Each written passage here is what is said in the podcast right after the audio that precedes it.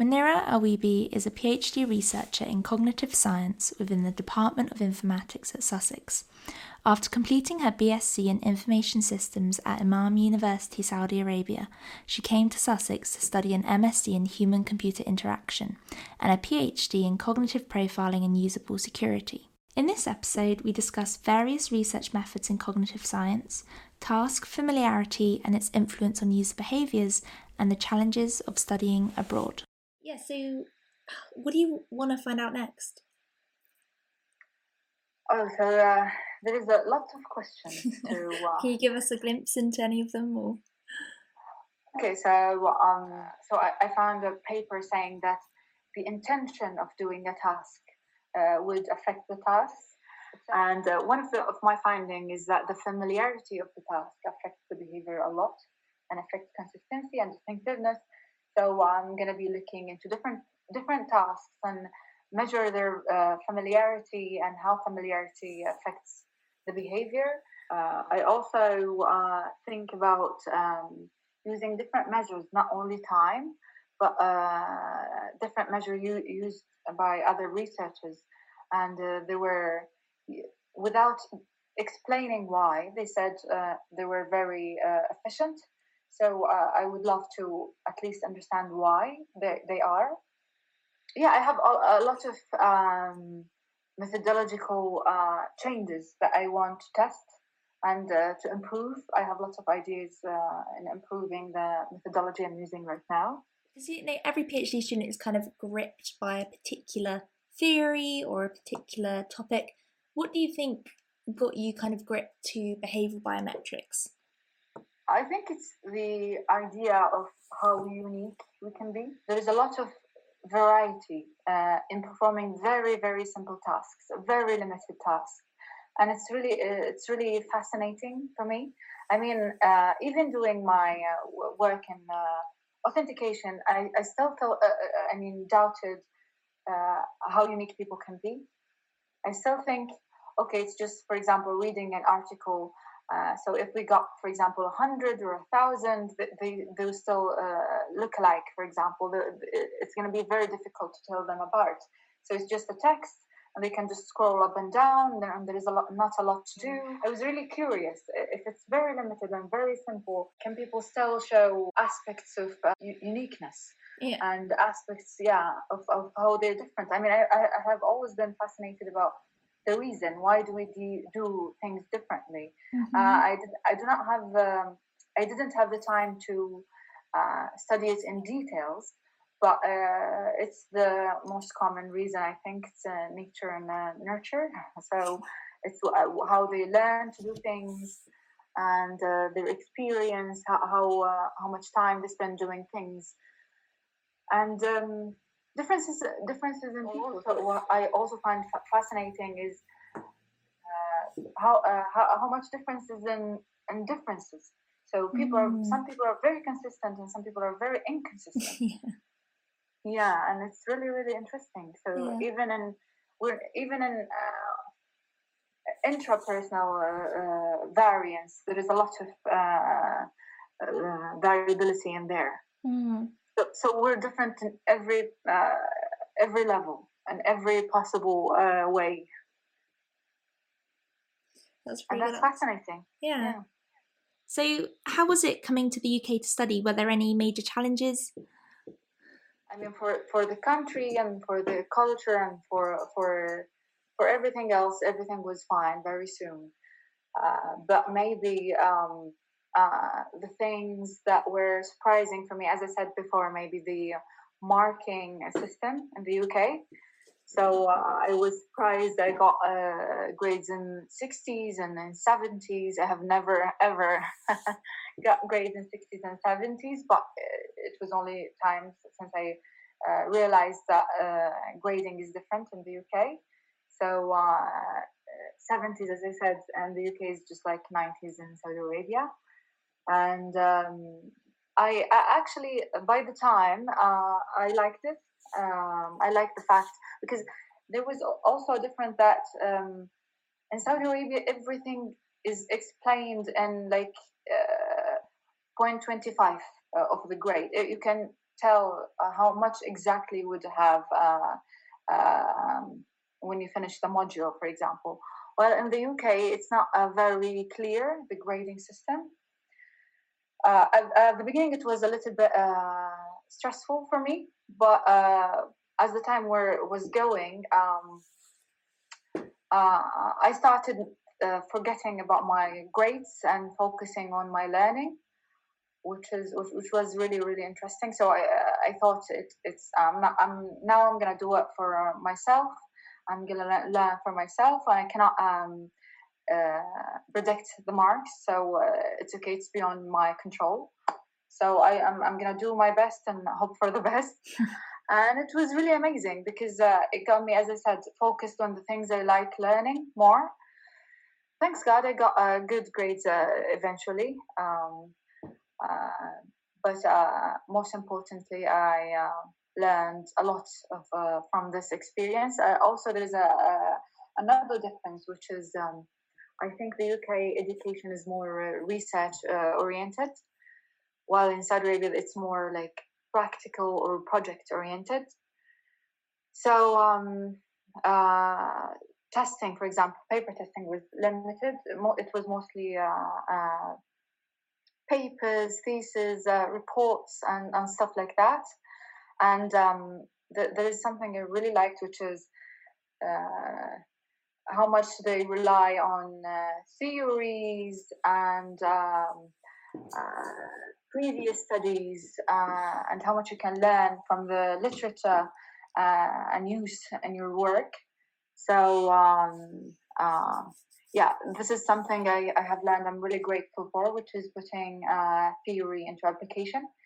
Uh, and also learning uh, critical thinking because I still remember uh, one of my first days in the UK where they put on the um, on the screen out there um, a theory of a very known scholar. I don't remember what what it was, but they asked us they asked us uh, what do we think about it and we think it's uh, i mean they asked us to um, criticize it and i was surprised because uh, for me i knew nothing about the topic and uh, i thought this person on the screen they must know a lot more than i do. But uh, over time i learned um, how to uh, judge things even if you don't have enough for example uh, a lot of information about it, but you can still judge it from how strong the evidence is, for example, uh, how convincing, how um, uh, objective uh, the the judgment is, for example. So I have learned a lot uh, since then, and I'm I'm really grateful to this uh, opportunity. Fantastic. So, um, can you tell us a bit about behavioural biometrics?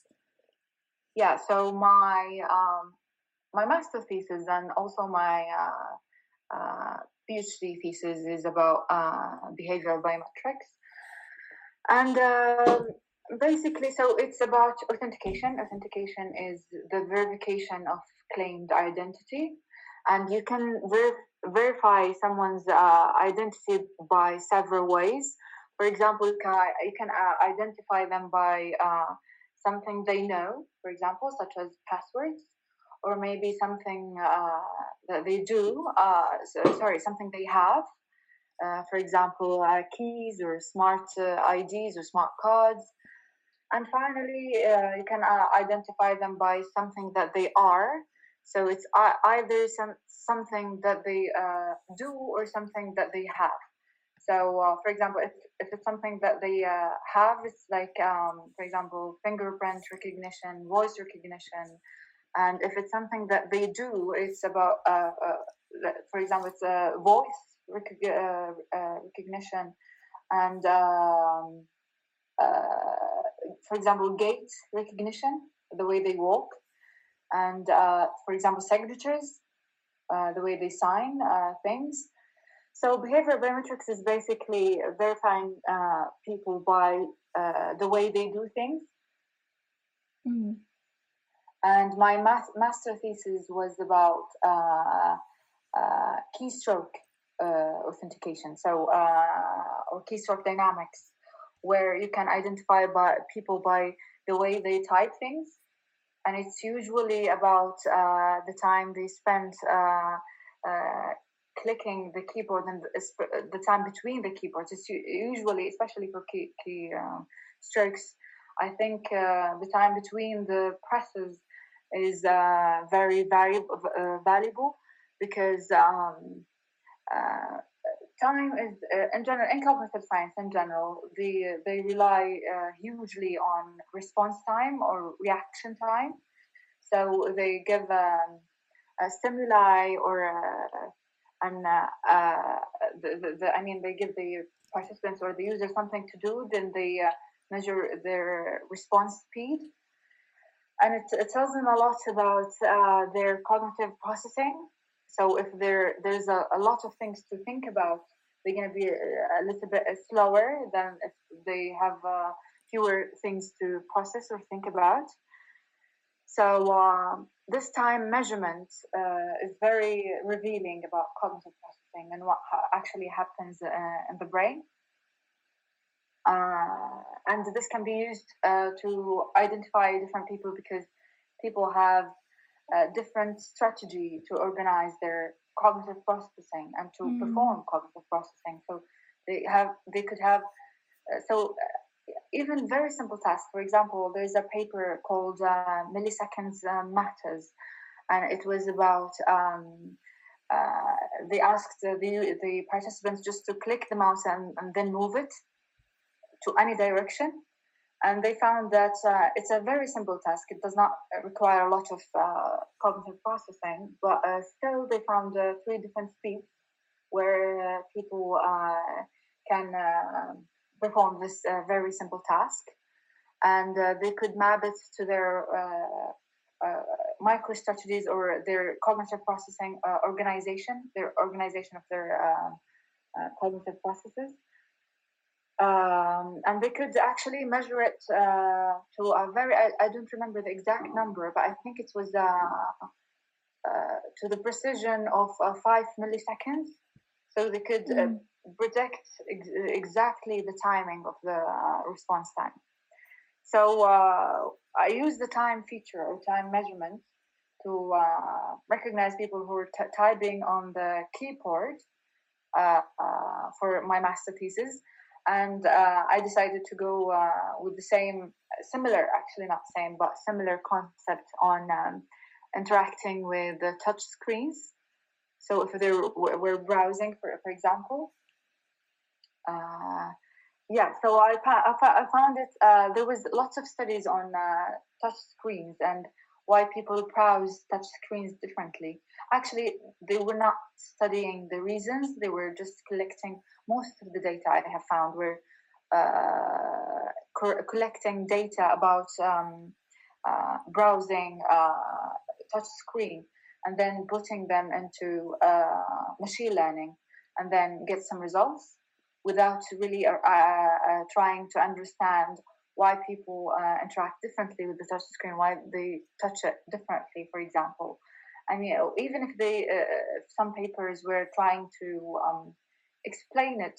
They they just uh, uh, speculated uh, why people were different. So for example, some papers said maybe it's the hand uh, geometry, geometry. Maybe it's the muscles. Maybe it's uh, the different emotional states of the users. What makes them interact differently with the screens, with touch screens? I mean but nobody actually um, tried to, to look at it or cite other pa- papers uh, which explain. For example, I found lots of papers. I found papers talking about the um, area of the fingertip, for example, how how um, people differ, uh, how much uh, individual differences there is about fingertip area. I found some studies trying to um, uh, find the different targeting techniques where, where a fingertip could target an object on the screen. So, for example, some people are targeting the object by their fingernail, and some people by the um, uh, finger uh, uh, tab, uh, uh, tab, and some people by the sides, and so on. Um, but I also believe that there is more um, more to it than just uh, the finger size or the finger okay. uh, targeting. What do you think? Yes. Uh, I think because uh, people in general perform tasks differently. So, as I said uh, before, even clicking the mouse or moving the mouse uh, to a specific direction, people show individual differences in that, and that was due to their differences in micro strategies. So, um, uh, for example, let's say someone is reading something uh, uh, on uh, their uh, touch screens and they were moving the screen and moving through the lines while they're reading. Uh, people have different strategies on reading in general. So, for example, people have different speeds.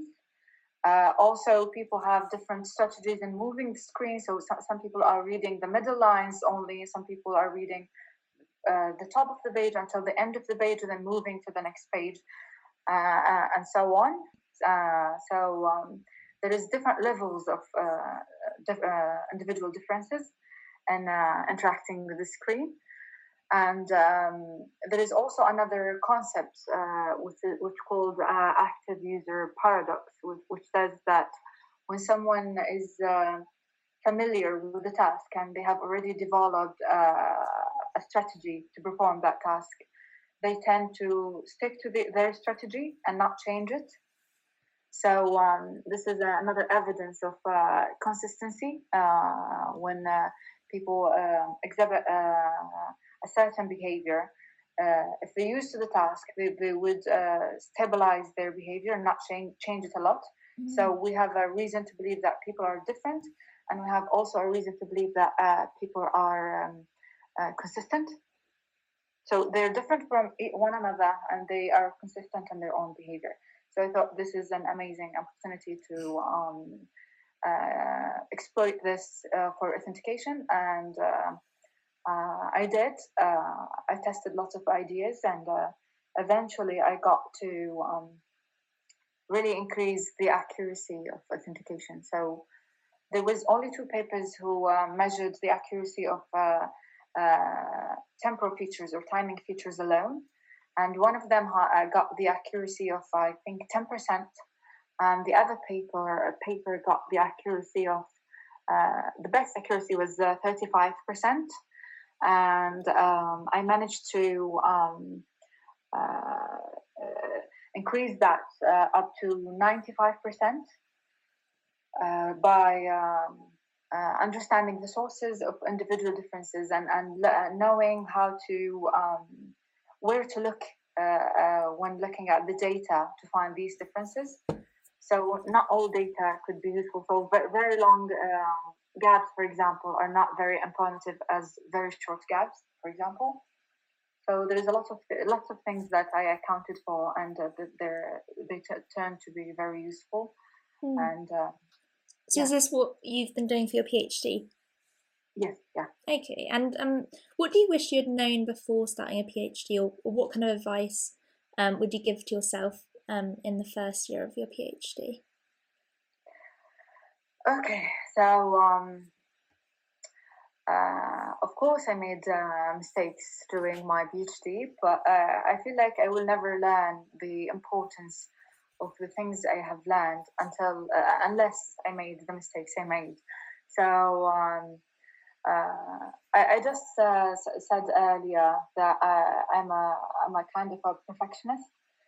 So um, uh, uh, during my PhD, I had to learn not to be very precise about things, but I wish I, I tried that much earlier uh, I had uh, very high expectations at the beginning, and um, uh, uh I think that made me um, disappointed uh, at, at, different points of my PhD.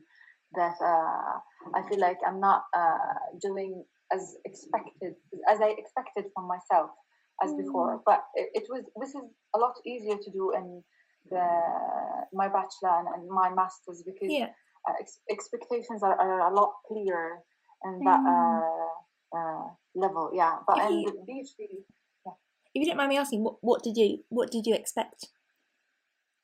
So I was not very realistic, uh, for example, in expecting the um, time required for, for tasks. I have also, for example, um, so if I if, if I conducted uh, some kind of analysis, uh, I thought I would know uh, immediately um, uh, what kind of visualization should I use, uh, what kind of what next, what what should I do next, where should I look next. But uh, I figured that there is there will always be lots of things to investigate and uh, it would take a lot of time. So I, I, uh, I insisted on um, answering every question that came up to my mind, for example. So uh, every idea or every question that came up to my mind or thought maybe someone is going to ask me, uh, I went and uh, uh, tried it out and tested and and that took a lot of my time. Mm. Um, I wish I were more focused. For example, I wish I had. I did have a list of questions, but I insisted that I have the time to answer them all and um, uh, some of them just uh, were just was um, uh, just wasted a lot of time uh, and they were not uh, very va- uh, valuable so um, hmm, isn't that all part of the the kind of process of doing a phd so you can you know have an opportunity to learn from your mistakes and, and all that sort of stuff yeah yeah of course but um, expecting a lot of yourself. I mean, putting. Um, I don't know how to. Uh, so, so as I said, it was uh, what I did. I think it was uh, every, uh, every PhD student is doing something that really new to them, and if they think that um, they will cover it all up, they will figure out everything, and they will um, do it do it in time. Uh, they will be disappointed at some point so uh, yeah, so uh, I, I, wish I had, uh, but I, as I said, um, it's really hard to say what I would advise myself to do because I will never know what to focus on unless yeah. I try different things. Good. Well, um, it's been lovely talking to you. Thank you so much for coming onto the podcast. Oh, thank you so much for having me.